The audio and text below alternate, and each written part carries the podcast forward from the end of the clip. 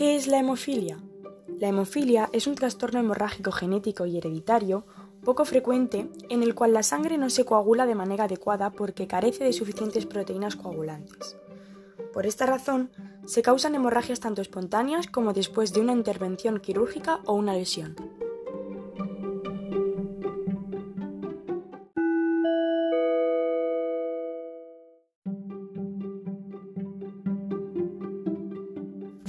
¿Cuáles son los síntomas de la hemofilia?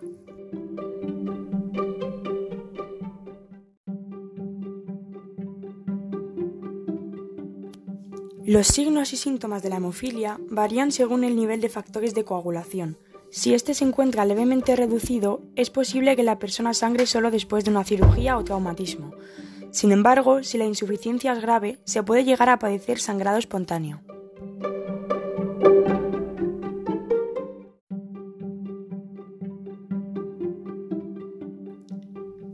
Los signos y síntomas del sangrado espontáneo son los siguientes.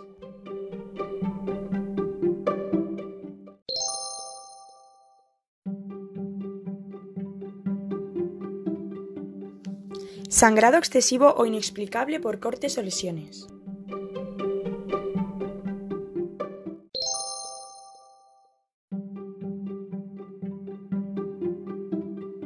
La aparición de muchos moretones grandes y profundos.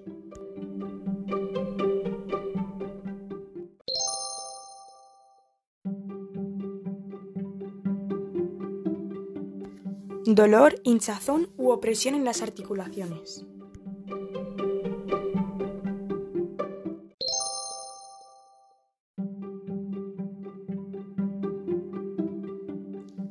Sangre en la orina o en las heces.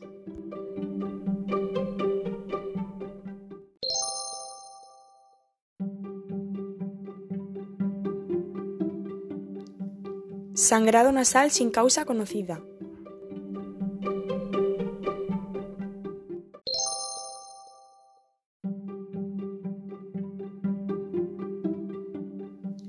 Y por último, y solamente en los bebés, irritabilidad inexplicable.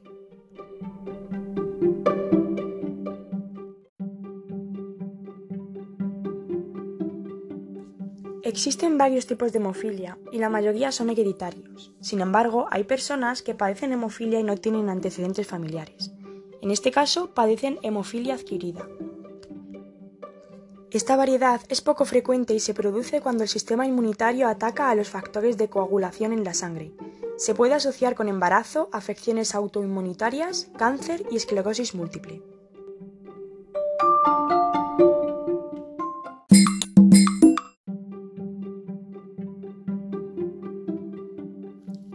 ¿Qué complicaciones puede tener la hemofilia?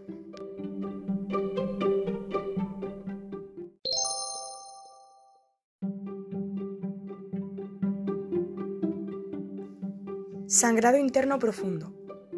El sangrado que se produce en la parte profunda del músculo puede hacer que los brazos y las piernas, es decir, las extremidades, se hinchen.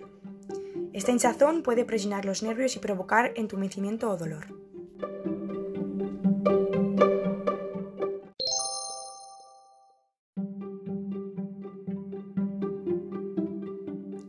Daño en las articulaciones. El sangrado interno también puede ejercer presión en las articulaciones y provocar un intenso dolor. El sangrado interno frecuente sin tratar puede provocar artritis o la destrucción de las articulaciones.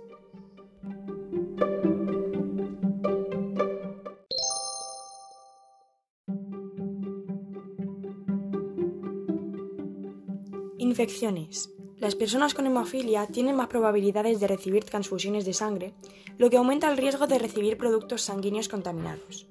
Sin embargo, este problema es menos común en la actualidad, ya que ahora se analiza la sangre donada para detectar la hepatitis y el VIH.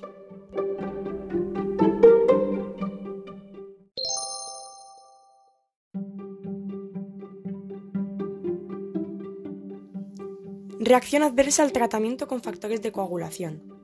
En algunas personas con hemofilia grave, el sistema inmunitario tiene una reacción negativa a los factores de coagulación que se utilizan para tratar el sangrado. Cuando esto ocurre, el sistema inmunitario elabora proteínas, llamadas inhibidores, que desactivan los factores de coagulación, lo que hace que el tratamiento sea menos eficaz.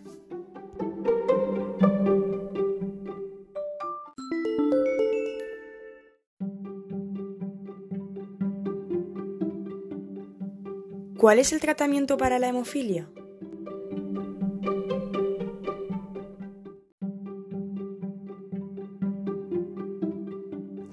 El tratamiento principal de la hemofilia grave consiste en recibir el reemplazo del factor de coagulación específico que es necesario a través de un tubo que se coloca en la vena. Esta terapia se puede administrar para tratar un episodio de sangrado en curso o se puede administrar de manera regular para prevenir episodios de sangrado. El reemplazo de factores de coagulación se puede hacer a partir de sangre donada, pero productos similares llamados factores de coagulación recombinantes se fabrican en un laboratorio y no están hechos de sangre humana.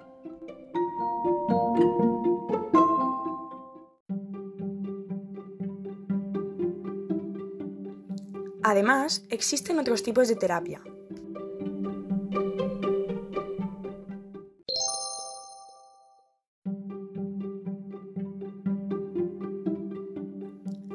Terapia con desmoprensina. La desmoprensina se utiliza para tratar algunas formas de hemofilia leve. Esta hormona puede estimular el cuerpo para que libere más factor de coagulación y se puede inyectar lentamente en una vena o en forma de aerosol nasal.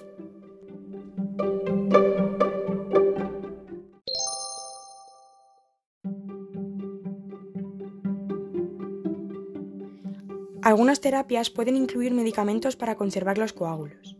Estos medicamentos ayudan a impedir que los coágulos se desintegren, asegurando así la eficacia del tratamiento.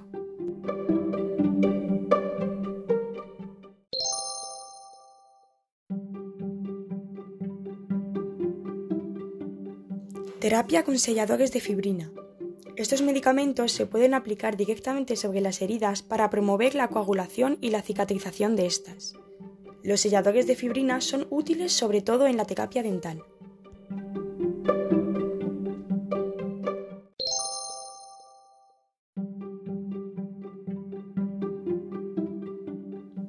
Y por último, la fisioterapia. La fisioterapia puede aliviar los signos y los síntomas si el sangrado ha dañado las articulaciones. Si el sangrado interno ha causado un daño grave, se puede llegar a necesitar cirugía.